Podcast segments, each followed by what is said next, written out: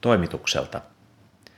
Aikakauskirjan numerossa 6 kautta 2017 onkologi Maija Tarkkanen kirjoittaa Kliininen lääketutkimus voimissaan. Kun lehden toimittajana näkee teemanumeron taittovedoksen, joka kohta on lähdössä painokoneisiin, sähköiseen lehteen, työpöydille, ruokapöydille, mökkireissuille tai lentomatkan matkalukemiseksi, on käsillä hieno ja jännittävä hetki. Takana on teeman ideointia ja keskustelua, ja tämän jälkeen teemaan kirjoitut artikkelit on kirjoitettu, arvioitu, korjattu, tarkistettu, kielen huollettu, taitettu ja koostettu.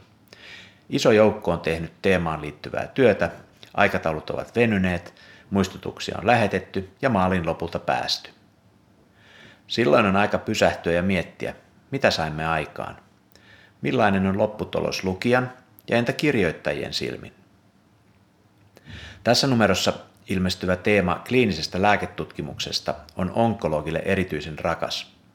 Onhan syövän hoitoon liittyvä lääketutkimus astunut uskomattomia askeleita eteenpäin ja edistänyt potilaiden hoitoa ja samalla säästänyt yhteiskunnalle ison kasan rahaa. Tässä teemanumerossa aihetta käsitellään monipuolisesti. Teemaan on sisällytetty tutkimukseen osallistumisen toivoaspekti, eettisen arvioinnin uudet tuulet – uusien tutkimusasetelmien käyttö, biopankkien ja syöpäkeskusten merkitys, tutkimusten merkitys Suomelle ja niin edelleen. Toivon, että osaltaan tämä teemanumero kannattelee ja innostaa tutkijoita sekä tukee tutkimuksen tulenliekin entistä vahvempaa loistetta maassamme. Toivotan lukijoille nautinnollisia lukuhetkiä.